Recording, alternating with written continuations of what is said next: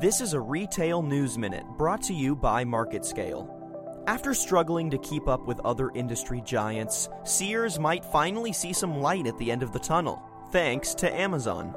A new deal between the two companies will allow Sears stores to install any brand tires sold on Amazon's site, including Sears' own DieHard brand.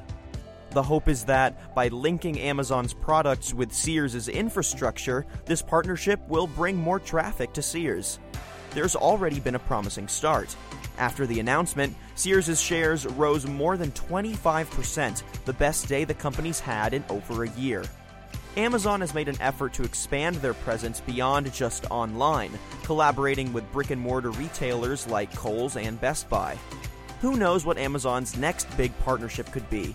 But either way, once that tread gets a little low on my tires, ordering replacements on Amazon won't sound all that far fetched. I'm Daniel Litwin, and this has been your Market Scale Retail Minute.